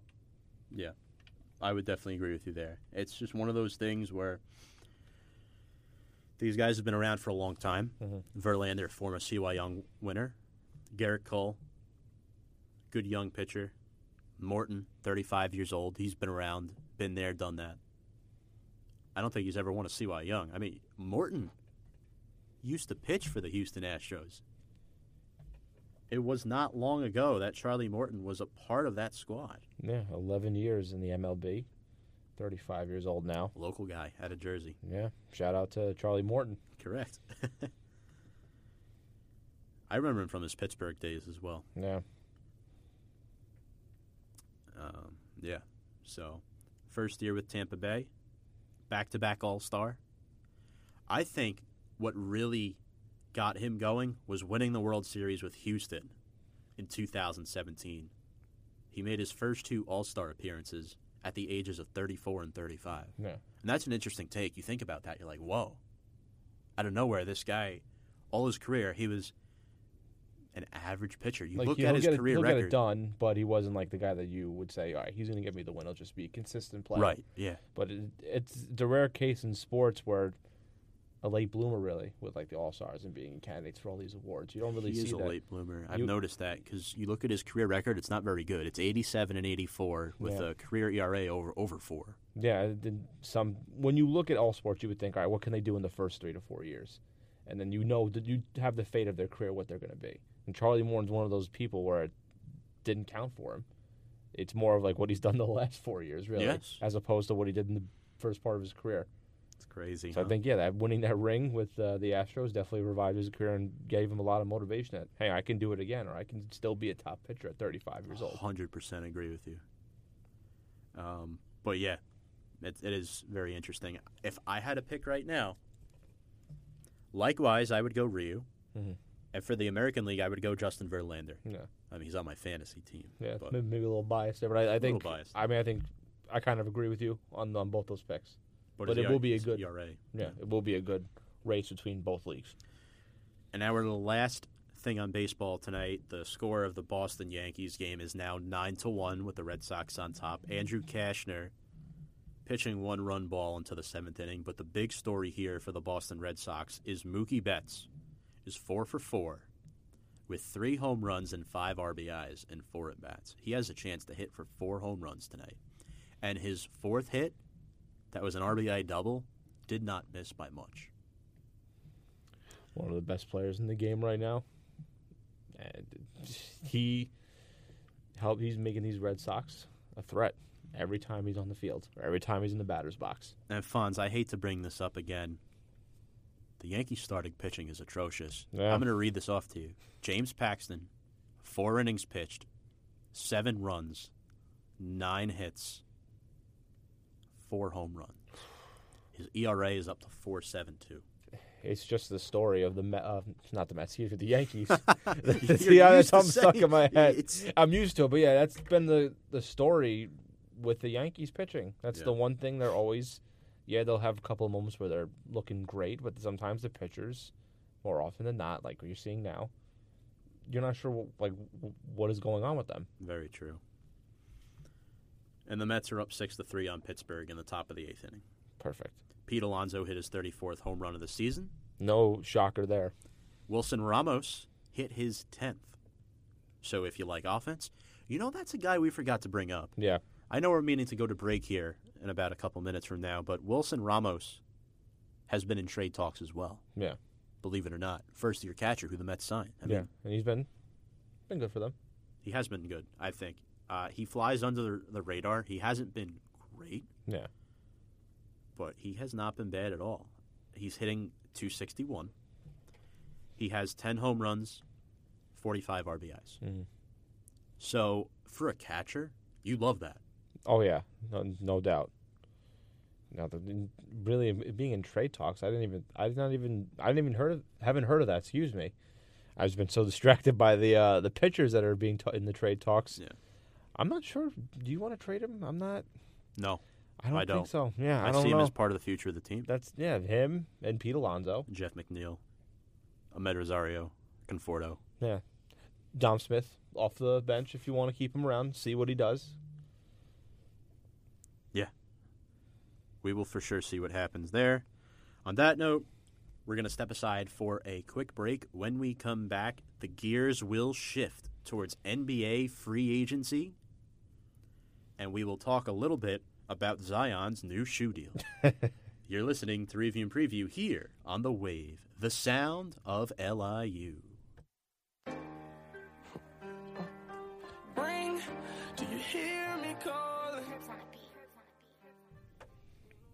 Good evening and welcome back to Review and Preview, folks. I am your host, Tom Scavetta, joined alongside Fonz DeFalco here in the studio. Fonz, you've gotten pretty comfortable. You've been here all summer. Yeah, I'm enjoying it. And thank you, Tom, and everybody else at the review and preview staff for letting me into your, your crew and coming in and giving my thoughts and opinions on uh, what's going on in all the world of sports. Warming Really up excited. to uh, warming up to us a little bit as well. Oh show, yeah, no, I'm really enjoying it. Can't thank you enough. Absolutely. Now we get to your forte, hmm NBA basketball. Yeah. free agency, trades, everything. We've talked about it all. In all season, that has featured blockbuster moves Kevin Durant, Kyrie Irving, Kemba Walker, Tobias Harris getting the max, Ben Simmons getting extended to the max, Klay Thompson. And then, out of nowhere, Kawhi Leonard and Paul George both go to the Clippers. Yeah, then we got the notification at like 1.30 in the morning. Very, and when you, people wake up, they go, "Wait, what's going on in the NBA?" Kawhi doesn't care because he don't have social media. That's the thing, Every too. other individual in the world does. Yeah. I mean, you saw the way he was being introduced at the press conference the other day. Yeah, no, I. he, he didn't have he didn't write a whole big paragraph for Toronto for thanking him because he said he doesn't have social media. You got to give him credit for in this day and age not having any social media pages. Yeah, that's a good point. So, what does Oklahoma City get? The team that traded with the Clippers. Mhm. They get Shai Gilgeous-Alexander. Not bad. Yeah, and uh, I'll just say this: I think Shai Alexander is a really good player. Came out of Kentucky, was guy. was very good for the Clippers. Made the All Rookie second team. Yes. uh, started, came off the bench, like was a spot starter here and there. But I really think he's going to be an excellent player. And he landed in a great spot with Oklahoma City, and we'll get into it a little bit later. But I thought, oh, maybe he'll probably back up Russ, Russell Westbrook, and learn off him or play the two guard. Now with Russell gone, I think he'll probably be the starting point guard, unless they move on to Chris Paul. and We'll get into that even more. Well, that's but- the next question because now you, wonder if Chris Paul gets moved or Yeah. not. Uh, I mean, I'm not sure. I mean, he's not gonna. They're not gonna compete, and I assume that Chris Paul wants to go for a title contending team. So the question is, do you move him now, or do you buy him out in the middle of the season so he signs with a team? It, it, I'm not sure what you do with uh, with Chris Paul at this point. He seems to be excited to join Oklahoma City on his social media post because if you, I don't know if you know this, but when Hurricane Katrina happened, New Orleans couldn't play in their arena, so they had to move to Oklahoma City. So when he got drafted, Right. they were technically the Oklahoma City Hornets. So he has a little bit of a soft spot for that city. So maybe he'll enjoy playing there. I'm not sure, but back to Shai Alexander, I think he has a good spot with the Thunder now. He'll get a lot more minutes. He averaged double digits as a rookie last season. in Yeah. Points. Ten point, I think ten point two points. The Thunder also got Danilo Gallinari, a stretch three four, a shooter. Career high in points last year, close Yes. to twenty a game, I believe. Uh, bounced around a lot. Uh, former Knick, Former Nugget. uh, former Nugget, and then I think one team between that and the Clippers. I'm not sure. Not I don't know, but I, I think he'll probably end up staying. He's still young. Uh, I think he'll still stay with the Thunder too. Yeah, he's only thirty. Yeah, so I think uh, not saying you build around him, but he'll be a nice piece, a nice veteran presence because he has been in the league Yeah. around for a while. So His Th- track record, it's been sorry, Fonz, I'm going to cut you off. It's No, been. Knicks, Nuggets, Clippers, now Thunder. oh, okay, so it was no in between team in between. But yeah, no, I mean those are the only two players that the Thunder got. Not bad pieces for them. No. Only two players. Yeah. That's not all they got. Yeah, but they got more yeah, than the two players. They got the Clippers first round picks in 2022. That's three years from now. Mhm. 2024. That's five years from now. 2026. That is seven years from now. We will be 30. Oh, why'd you say that? That hurt me a little bit. No, it just reminds this reminds me quickly when LeBron got well, he signed with the Heat. They did a sign and trade, Right. and the sign and trade. I don't remember what the pick was exactly. It was uh, goes to Miami. LeBron and Cleveland return gets Miami's like at the time 2019 or 2018 second round pick or whatever, and at the this happened in 2010, and we're like. That's a long time from now, Mhm. and now here we are. And before you know it, it's going to be 2026, and you go, Oh, I remember that that pick. Oh wow, it came up sooner than I thought. Kind of like the Brooklyn trade. That too, yeah, There's still picks being swapped from that. It's fantastic. yeah. Oh, not really fan. Oh. Ah, You gotta love the draft picks added in trades. You know, it always it always adds a little interest in the the NBA lottery too. oh yeah. When like teams go, oh, if they get in this section, that means it goes to this because the the trade back in uh, 2014 or whatever. Now, my thing with this trade They get more picks too. right? Yes. Um, that was.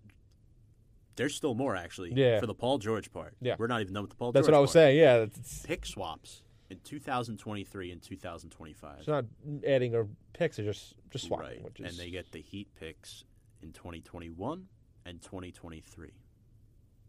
because the uh, the Clippers own that from I don't know what Mo Harkless. That was oh, okay. So it was all in the same one. Yeah. There's so many picks being traded, you just lose track of. Mo where this pick originally ended. went from the Heat to the Clippers He went from Portland to Miami to LA as part of the Meyers Leonard. Yeah, Jimmy that's Butler. right, yeah. so um, insane. Now we get to the Russell Westbrook part of the trade. Now Russell Westbrook got traded to the Houston Rockets. Yeah. And what did the Thunder get in return for that? Well, first off, Russ, before we even get to the Thunder, Russ said, I fit in here in Houston. His former teammate, James Harden. They played together for three years in the Thunder when they were spring chickens. Yeah, seems so long ago when it was Does them and so Durant. long ago. But Harden is still only like 28 years old, and Russell Westbrook is 30. Mm. I fit right in with Rockets. You haven't played a single game. How can you say that? I think it's just confidence that he's back with his old buddy and James Harden. He knows that hey, we've played together before. Uh, let's now that we're older, been a lot more miles on our bodies. Let's see if we can get after it now. This just in from Kanan Justiniano in our live feeds. By the way, he loves your Fred Jackson jersey. Thank you. And he uh, just quoted that Nassir Little from Portland just signed with Nike, Hmm. a former North Carolina Tar Heel. Yeah. That is Kanan's team. Kanan's called into the show before um, from Sullivan County, New York. So, Hmm. Two hours up. Nice. So, yeah. Appreciate the love for the jersey. The Thunder, in return for Russell Westbrook, get Chris Paul, protected first round picks in 2024 and 2026. we don't know the protection up to, right? I think it's just right, Right, now pretty protect. It's one of those things where you probably down the line. It's yeah. it's always confusing with those when it goes to when it gets to protected. I think there needs to be a little bit more clarification when it comes to these pick swaps and who's picking for which team because I'm sitting there watching the draft every year and it just doesn't make sense anymore. It used to be. It used to be way before, like in the past drafts. It was like they said, oh, like the Lakers are picking, but it's going to. I'm just naming examples here. It's going to Dallas. right. But in this past draft, it just seemed like nope, it's just the Lakers, not official yet. In past drafts, they already told you, yeah, it's going to happen eventually, but it's technically the Lakers pick. I know. That's that's They, they just changed it up this year, and I think a lot of people were confused. I think they're going to go back to the old format, whereas, yeah, this team is the pick, but it's really this other team's pick. The Thunder also get protected rights to swap picks in 2021 A and lot of words that one. 2025. so, in total, oh gosh, It's a lot of picks. seven picks just from the Paul George part of the trade. The Russell Westbrook trade, hmm four. It's a lot of picks. It's 11 picks plus the three players. The Thunder knew they were no longer competing. Uh, Paul George, not, I don't know if he wanted out per se, but you know, They weren't planning on it, yeah. And apparently. with that happened, and now Westbrook, they're going to be like, you know what? Westbrook's a former MVP, still at the top of his game. Let's see what we can get out of him. Let's get a lot of picks. I think they him. wanted Paul George paired with Chris Paul, if I'm being honest, Yeah, and Steven Adams. And Hmm. That would have not been. to add that with um, they wouldn't have gotten Shai and Gallo. It's the only thing. Yeah, but I think when they got Shai as their point guard, Right. potentially they could have been like, all right, we'll we'll move Westbrook, get a lot of picks, and develop guys like Alexander. Now Steven Adams is the next guy you would think. Well, to be would honest, keep him? I'm not sure. the Thunder are kind of stacked at point guard, Mm-hmm. which makes you think they might move Chris Paul because they have him, Shai Alexander, and Dennis Schroeder Yeah. still on this team. Yeah. So that's where it gets interesting. Now, my question to you, Fonz, is this: Is this the end of an era in Oklahoma City? I would I would say there I would say yes, and I would say it's a complete rebuild from here. I mean, you, you give up two of your best players. Paul George was an MVP and Defensive Player of the Year candidate finalist. Westbrook is an MVP, multiple time All Star. You give up your two stars for a bunch of picks. I think it's clear that it is the end of an era, and it shows to the fans, hey, we're rebuilding, but we got a lot of picks, and we're gonna see what we can do with these draft picks. Maybe we'll trade picks for more picks for earlier for earlier year picks. That's that what might happen with the Oklahoma City Thunder. And they did get Darius Bazley. Remember? yes, In this draft, hmm and then that's another guy that they'll probably want to develop too. rookie out of well, it was technically Utah's pick. But- it went to Utah, then it went to Memphis, then it went to Oklahoma City. It was a a whole lot of no more confusion on draft night. Yeah, that was the 23rd overall pick, just to be clear. Mhm. But Darius Bazley, you know, a kid from Ohio. Uh, I'm sorry, he is a kid from Boston. Yes, he was going to go to Syracuse, Yeah, and then opted not to. He's like, I'll just play in the G League, the NBA's minor league affiliate. yeah, Opted not to do that instead, and just decided to just train for a year and take a, I think it was an internship with New Balance yeah. During that year. So he had like a, a working job, but also training for the NBA. Great.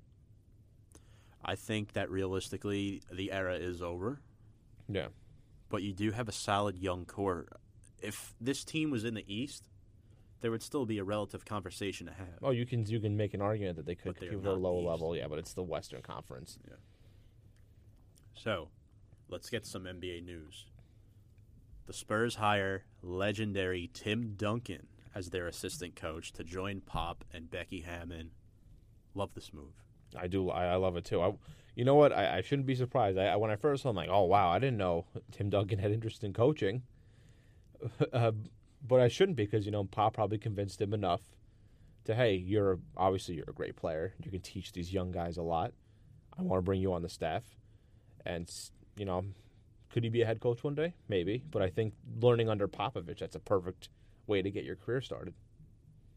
I would agree. And apparently, the Spurs asked Manu Ginobili as well. Hmm. Look at that. So Maybe they'll bring Tony Parker next. I don't know if that'll go anywhere, but won't give up the game. Yeah. That's what you do sometimes. Greg Pop said, "Yeah, it's only fitting after I served loyally for 19 years as Tim's assistant that he returns the favor." Incredible. You gotta love. You can always guarantee a great Popovich quote. I mean, there's a good chance this man can be viewed as the best coach of all time. Absolutely. You know, it's insane. Former Spur Pau Gasol gets a one-year deal with the Portland Trailblazers after being signed late by the Milwaukee Bucks. They brought him in, and then he got hurt, so Mhm. he was unable to really make an impact. Pau Gasol signs with Portland. Mhm. Um, clear backup to Oh, yeah. Hassan Whiteside and Jusuf Nurkic when he comes back. Mhm. I like the signing a lot for Portland. Yeah, I Really think I think you know we know Portland's a good team. I feel like they're always missing that veteran presence off the bench or even in the locker room, and he has championship experience, has two rings, has played with multiple teams around the league. So I think this is a good move for Portland. He stays with a competitive team, and he will definitely help them out. six-time All-Star, Pau Gasol is, and he joins a Portland team that features excellent young, well, not young anymore, an excellent veteran backcourt in Damian Lillard and C.J. McCollum. Yeah. A veteran presence in Rodney Hood, Mhm. and the starting lineup that is now rounded out by Zach Collins and Hassan Whiteside, Yeah. who is currently the fill-in void until Nurkic comes back. Yeah. You also brought in Kent Bazemore. Yeah, You drafted Nassir Little. Anfernee Simons developing in the summer league. he's Fantastic. very well. Yeah, They brought in Anthony Tolliver as a vet as well. You add Pau Gasol Yeah. to a front court that features Nurkic, Whiteside, and Zach Collins. Portland didn't do these big name free agents. I mean, you can maybe the Hassan Whiteside one you can say maybe, but they what they need to do was to help out their bench and in the shooting department, Role players, yeah. and I think they did that perfectly. Mario Hezonja. that too, former Ex-Knick. Knick, yeah. So I think they did a very good job Hood. with addressing what they needed to get Well, the problem with Portland was that they had no scoring outside Damon, CJ, and That's Nurk last was. year. That was the problem. Those Mhm. are their three, and nobody else could score. yeah, and you have guys like uh, Simons coming back for a second year, developed nicely in the summer league, and I think he'll definitely help lead that second unit Yeah. running the offense. The, the Milwaukee Bucks have been very busy this week. Yeah, We talked about Portland and how they've made some moves. But we transition to the East here. They go out and they sign Kyle Korver, Mhm. one year deal. Well respected player around the league. One of the top five shooters of all time. yeah, no doubt. Easy. Kyle Korver's 38 years old, six seven build out of Creighton. Yeah. And Kyle Korver is just a one time All Star back in 2014 with Atlanta. Yeah, the, the that weird Atlanta team that had 60 wins Yeah. and then dropped off the next year. I don't know. He averaged 12 points a game, but he was still an All Star. Yeah, I remember. I think it was he replaced because that East that year had a lot of replacements, and I think him and then T got they replaced people. So yeah, it was one of those weird times that they needed extra players for the All Star game. Right. Yeah, uh, I remember he started his career in Philly. He spent five years there. Then he spent five years with the Hawks. Um, but I think he made pit stops to Utah and, And- Chicago in between Yes. And Cle- then I he think went to Cleveland Yeah, he had a Cleveland stint. for two years. Mm-hmm. Then back to Utah. well, two and a half years with Cleveland. hmm Yeah, back to yeah. Utah. Now he signs with Milwaukee. Mhm. Kyle Korver joins a Milwaukee team that also signed Dragan Bender Yeah. yesterday. Fourth overall pick that Dragan Bender was. Yeah, and never really developed into the. It was kind of the case with the Suns. I mean, outside of Devin Booker and DeAndre Ayton, they kind of never really hit the nail with the draft picks. I mean, Josh Jackson too will be another case, but Dragan Bender I think was a. He played out his whole contract, but never Yeah. averaged more than five points a game. I think, or something like he averaged really Right, low yeah. points. Him and uh, Alex Len, when they drafted both the well, probably a year apart, but yeah, there's one of the cases where the Suns didn't really draft that well. The number four overall pick in the 2016 NBA draft. Remember, Evan Masters brought this up on the show last week that he signed with a team in Russia, Yeah, he signed with the uh, uh, Moscow. CSKA Moscow, I believe. I don't want to, Yes. but then I, I guess, I guess he opted out when he saw an NBA team was interested in him. So a two-year vet minimum deal at 21 years old. If I'm the Bucks, look, I'm looking to fill out my roster for training camp. I like these moves a lot. Mhm. It creates competition. You have a this is a Milwaukee Bucks team that is clearly the deepest team in the NBA. Yeah, Clearly. yeah, Look at their starters. Eric Bledsoe, Wesley Matthews, Khris Middleton, Giannis Antetokounmpo, Brook Lopez. There's your five. Now, Yeah. let's list off the bench. George Hill, Kyle Korver, Pat Connaughton, yeah. Ersan Ilyasova, Robin Lopez. We didn't include Sterling Brown.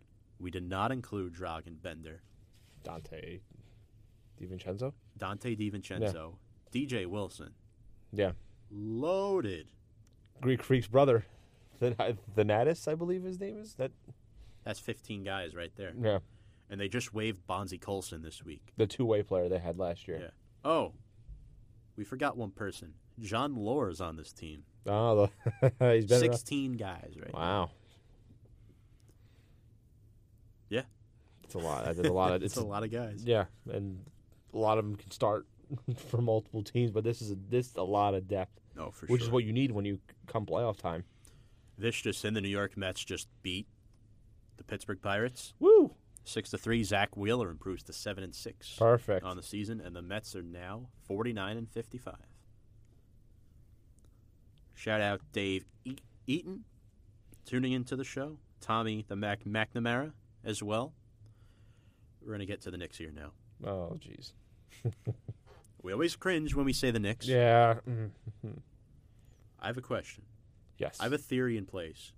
okay. I don't think Kevin Knox is very good right now. Okay. All right. I think he's awful. Okay. All right. honest. Okay. Should the Knicks start Marcus Morris over him? Uh, I don't think so. Now I can see, I can see your points with Kevin Knox, but I'm gonna have to disagree with. I don't think he's horrible right now. I think it's only one year, and he's still young. I think 20 now, 2021, and like I said, you know after three, four years what the player will be, and he didn't develop until like Mitch Robinson, where he already has a bright future. But I think you need to give Kevin Knox more time. Maybe I think you should keep him in the starting lineup. And mm-hmm. I said this in the beginning with the Knicks. They didn't go after these high name free agents after Durant. They signed all these veteran guys to come up off the bench and let the starting lineup be Dennis Smith Jr., RJ Barrett, Kevin Knox, Julius Randle, even though I contradicted myself with all the veterans they signed, and Mitch Robinson. That's a nice young lineup you want to develop and have those guys like Taj Gibson Right. and Wayne Ellington and Elfrid Payton and whoever else they signed off the bench. So I, I'm gonna have to disagree. I think keep Knox in, and maybe this time next year, if Knox isn't good, then you go replacement for him. I thought Knox had really good flashes last year. Mhm. My one thing is I don't know if his IQ is there. Yeah, I think that comes when you play more in the NBA too. Maybe That I could be. For somebody who played in high school, I, I view this as a potential long term issue Yeah. because he was a one and done. yeah, and that's that's Well, the I case know- with a lot of Yeah. one and done players. I like Kevin Knox. I just I don't think I don't know. Difference of opinion. Mhm. I just think he the reason why he averaged almost 13 points a game last year, he put up so many shots. Yeah, he shot really thirty seven 30, 37%. That's not really what you want No. in a high draft. I don't know any NBA player really. No. Um Knox started last year. Yeah, 57 games he started. He will most likely start again this I, year. I think they should, and then say he struggles more. you have Marcus Morris. Yeah, I think he might start maybe at the 4, maybe I don't know. Marcus Morris, you're saying, or yeah, oh, potentially. We'll see, but it's probably going to be Randall and Mitchell Robinson. That's why my like yeah the lineup with I said. I think Knox, RJ, and Dennis Smith Smith Jr. Jr. That could be. I mean, I'm not saying they're winning a lot of games, but it'd be a nice development lineup and see what they. My thing in last year is that everybody said this about Boston too. In a perfect world, the lineup would be Kyrie, Brown, Hayward, Tatum, and Horford. Mhm. But Marcus Morris just edged his way in there. Yeah, and he, he did. Hayward Marcus Morris is a very good player, Yeah, he averaged 13 and six last year with the Celtics. Mhm. And a uh, nice two way player. Uh, I think he's a good player. I mean, could he? Start? I think he could eventually start. Maybe some spot duty here and there, and maybe he will outplay Kevin Knox in the preseason and training camp. We'll see. Is it time for the Knicks to move on from Frank Ntilikina? That's that's a that's crazy to think. I mean, like I said with Kevin Knox, you wait after two years to see what he is. Frank Ntilikina, we gave him two years. He hasn't improved at all. And I thought after one year, I'm like, all right, give him a second year and see what he can do. And I think he got worse his second year. He Yeah. averaged under six points a game. And uh, who did the Knicks pass up to get Ntilikina? Dennis Smith Jr., which I mean, they got him back, so it's fine. And Donovan Mitchell. You know, it's like you passed up on these guys and you expected Frank to be in the top in scoring in that class, yes. and he might even be out of his out of the well, not the NBA, but I'm saying out of the Knicks rotation completely. We're not even talking about him being a backup option. Talk about Elfrid Payton being the backup here. Maybe, unless I'm thinking missing another point guard off the top of my head. Because Alonzo Trier could be the um, backup shooting, gone, so and Mudiay's gone too. Which I, I think if they kept, uh, I think they should have kept Mudiay and not signed Elfrid. That was my Look, opinion. I mean, I think the best player available on the board was Dennis Smith Jr. at that time, not knowing what Donovan Mitchell that's what, yeah, be. that's that's a little bit different. Yeah, I totally agree. And then, I mean, you did pass on Zach Collins, Malik Monk. hmm Malik Monk is a little is on the is he he's good for the Hornets. I mean, super young. yeah, that, that's that's that's the problem too. A lot of young players, but Frank Ntilikina out of Belgium. So, again, this guy did not play college basketball. yeah, hmm only twenty years old. Maybe he does. 21 on Sunday. Oh, okay. He shares my birthday. Well, happy birthday to you Thank you. and Frank. and Frank. Oh, great NBA player to share my birthday with. Yeah, but I'm looking at the stats. Five point nine points his rookie year, dropped down to five point seven. Yeah. Again, not saying it's like Not oh, like ideal. kind of, but No. it's it's one of those things. And then he played less games. He did. Partially because of injuries, but went from 78 games his rookie year to 43. That's something that you really can't have with a guy you just Mm-mm. put a high draft pick on. And fans really weren't a fan of the pick to begin with. Kind of like, like the Kristaps Porzingis one. At least the Porzingis one had some good moments. Now, let's go to the other side of town, Mhm. downtown to Brooklyn. Yes. The Brooklyn Nets. They reunite Joe Harris and Kyrie Irving. Yes. They brought in Kevin Durant. They brought in DeAndre Jordan and Garrett Temple, Taurean Prince in the trade from Atlanta. Even without Durant playing this season, this is a stacked team. Yeah. Because you still have Caris LeVert and Joe Harris and Jarrett Allen and Rodions Kurucs and Dzanan Musa, who tore it up in the Summer League. hmm It's a pretty stacked team. And they signed Henry Ellenson, a former Knick. Yeah. So, I mean, Joe Harris and Kyrie Irving did play together in Cleveland. Yeah, So to see the two of them in the starting lineup should be very interesting. yeah. And then you go in the backups. You have Spencer Dinwiddie, who's also been very good for the Nets. Had a nice survived career there after bouncing around a little bit. The former second round pick. And then yeah, we, we- we talked about this before. Like uh, Jarrett Allen, do you start him or do you start DeAndre Orton? Uh, DeAndre Jordan, excuse me. And then there's another guy they signed, David Nwaba, who play, bounced around a lot, but has been a, always known as like a tough two way player. Yeah. I think he'll definitely will be their backup option or role player. But I think that was also an underrated signing for the Nets too. Also, the Nets went out and they got um, Wilson Chandler, That's another veteran. Yeah. stretch four. Mm-hmm. If we had to pick a starting five right now, who would it be?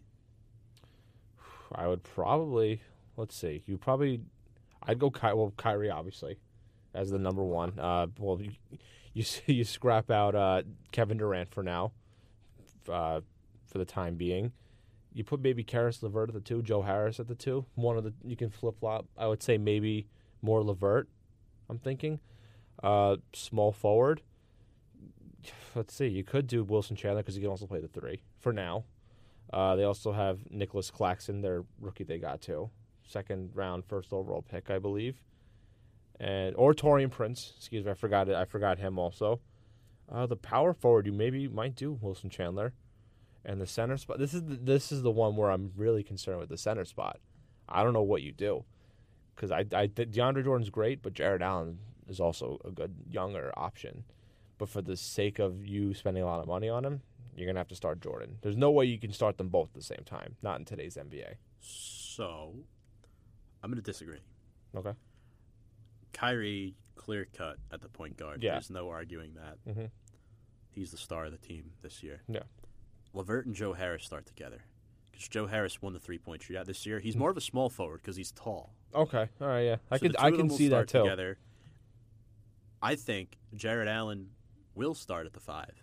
Okay. My question is the four. Do you start Taurean Prince or Rodions Kurucs?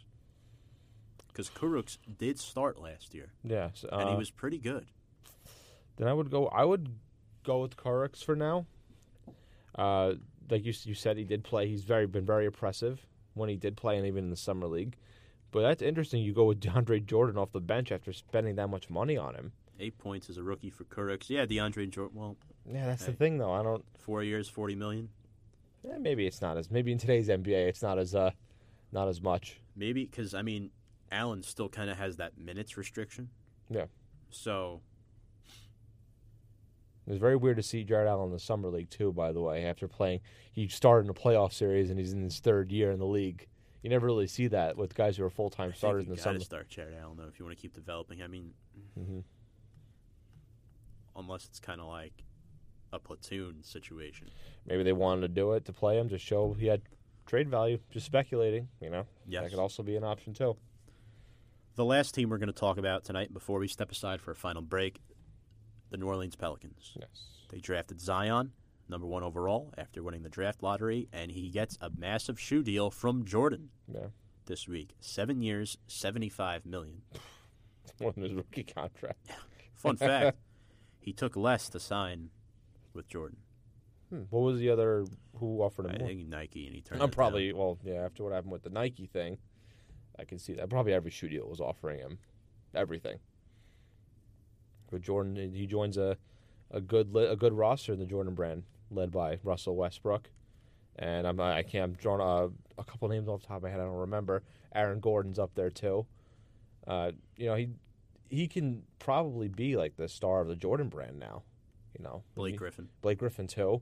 Uh, Russell Westbrook. I mean, yes, he's the the star probably of the Jordan brand, but with Zion, with how much publicity he's getting, he could be the star of the Jordan brand right away. And when will the when will the Zion ones come out? That's the question. That's an interesting take. Jimmy Butler is on that as well, oh, it's okay. Okay. and Chris Paul. Uh, the veteran Chris Paul. Now, how improved are the Pelicans though? Because they didn't just bring in Zion; they brought in Duke South. Duke South, yeah. Duke South with uh, J.J. Redick, Brandon Ingram, Zion, Jahlil Okafor, and I believe Frank Jackson is his Frank name. Jackson. Yeah. All played at Duke, but fun fact, none of them even played together. They all played at different times because most of them were one and dones, Yeah. except for J.J. Redick. Yeah. Uh, maybe if they all played more than one year, they probably would come uh, Yeah. be together at one point or another. Uh, now, if you're asking if they improved, I mean, anytime you lose a top player in Anthony Davis, injuries or not, Davis is still a top player in the league. But I think they got a uh, they got a lot back in return, like Josh Hart, Brandon Ingram, and Lonzo Ball. Not saying they're gonna can they be the replacement of Anthony Davis? Maybe not, but I think it's good that they got all these players and make still make them com- competitive. Derek they- Favors. Derek Favors too, another veteran presence. Uh, probably off the bench because of Zion starting at the four. I, I think so. Favors will start at the five. Fi- oh, okay, yeah, that's right. mhm. And they signed Nicolo Melli today, okay, um, international player. okay, all right. 12 year professional career in Europe. And they also have they also drafted Nickeil Alexander Walker, cousins with Shai Alexander with the Thunder. Yeah. so they know each other well. And they uh, re-signed Darius Miller. They also drafted Jaxson Hayes, the freshman center from Texas. Yes. So I think eventually could start. I mean, he he has a he's a raw prospect. And they got Bertans from the Spurs. Yeah. Obviously, obviously. So back with the did they improve? I think they'll still be competitive. Not gonna lie. Moore, E'Twaun Moore's been around for a while on the Jrue Pelicans. Holiday, Yeah, there were talks of moving Jrue Holiday. Darius Miller. Yeah, Jrue Holiday. I mean, I think he'll stay. I, I would think so too. Him and him and uh, Lonzo, Lonzo. excuse me, would be in the backcourt.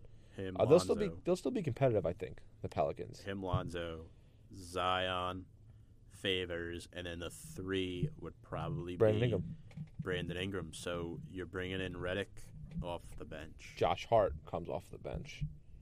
They got not a bad lineup, not a bad roster. Will Redick come off the bench though? This is a guy that is coming off a career high in scoring. He might have to. I mean, if it maybe depends on the situation. If you want, he just got invited to Team USA.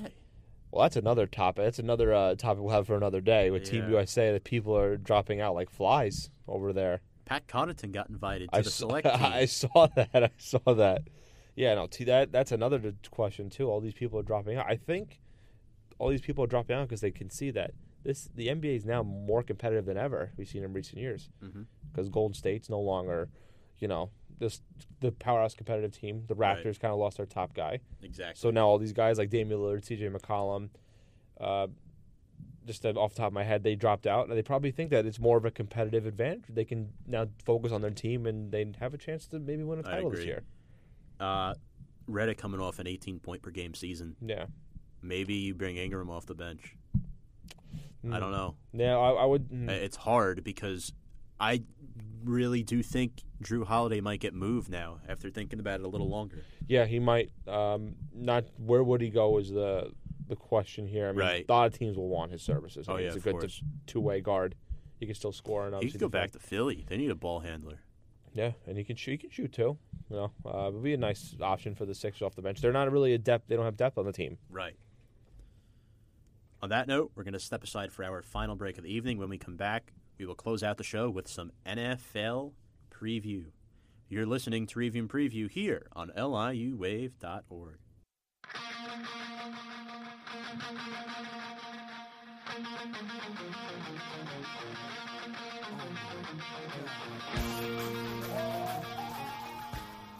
Good evening and welcome to the jungle here on Review and Preview, folks. I'm your host, Tom Scavetta, joined alongside Fonz DeFalco for the last 10 minutes of the show. Let's get some NFL talk. Yep. Of course, we know Mark Sanchez retired this week following a 10 year NFL career. Yeah.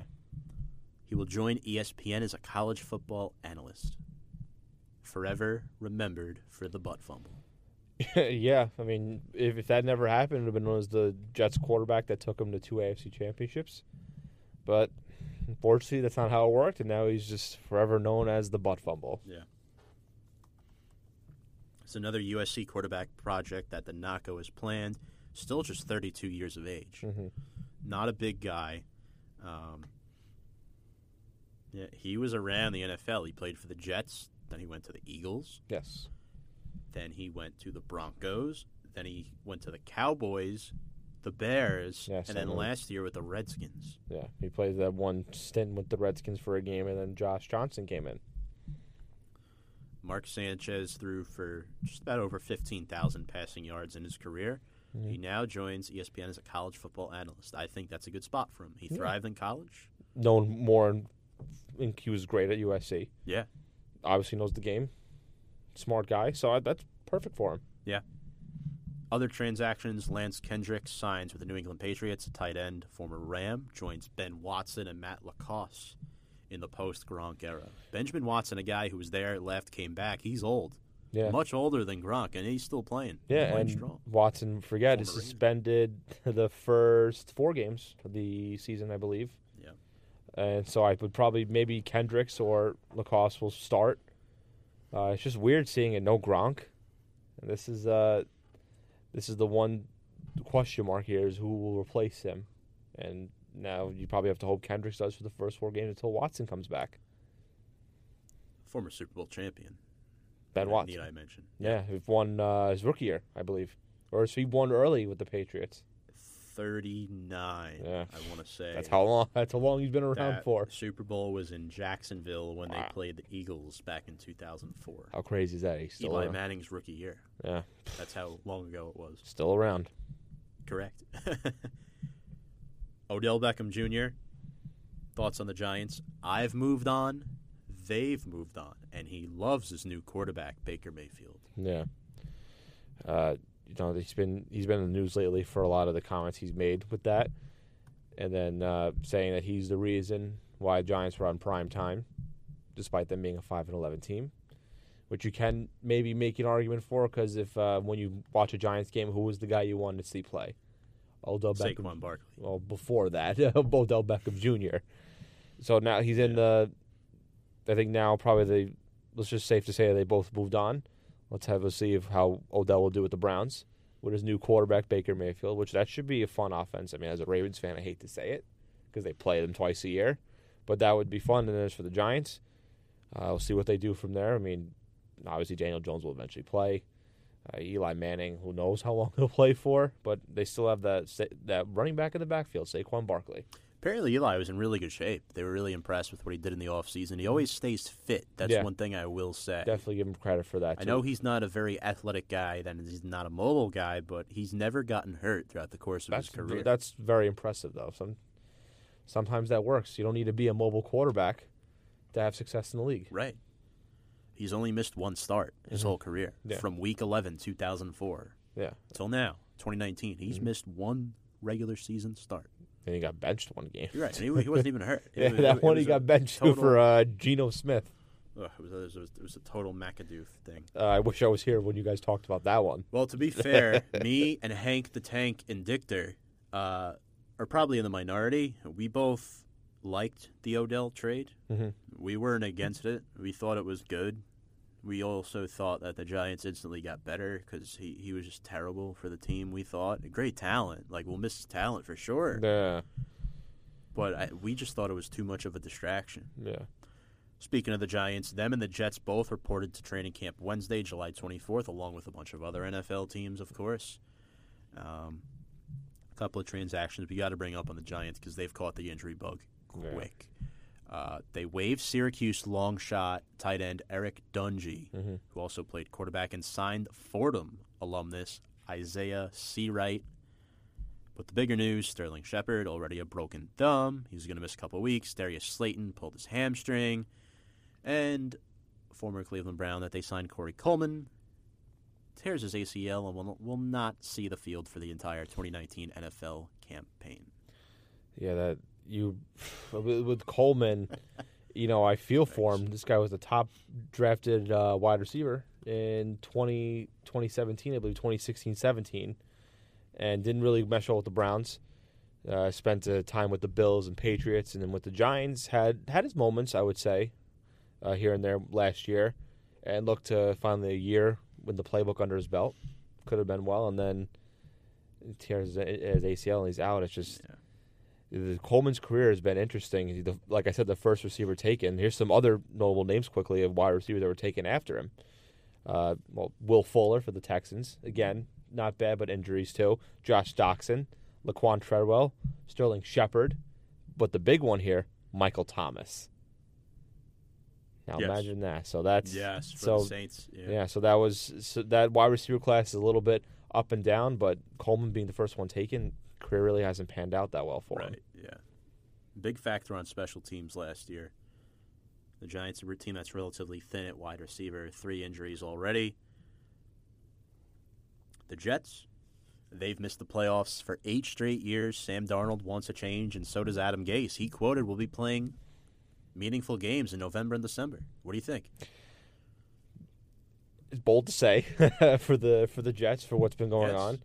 Uh, when you're in a division with the Patriots, that could be a little bit that could struggle, but the maybe they could maybe go for a wild card spot. I think the one thing that they're concerned about is their wide receivers. I mean, they have Robbie Anderson, they signed Jamison Crowder, but they don't have that big pass catching target that they're looking for. They have the running back in Le'Veon Bell, but you don't know what he can do after a year off True.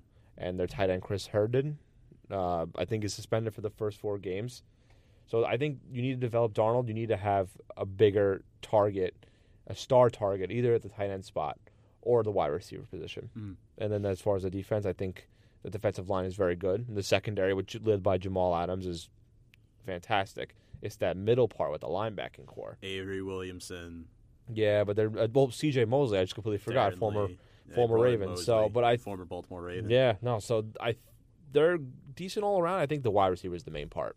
Which will translate um, into your team, the Baltimore Ravens. Oh yeah, What they did in this offseason, they went out, they drafted Marquise Brown, wide Yeah. receiver out of Oklahoma. yeah, A great move. They also drafted Miles Boykin, another receiver out of Notre Dame. yeah, And they went out, they got Earl Thomas. yeah. Love that move. Great move. Oh, Lamar yeah. Jackson, second year.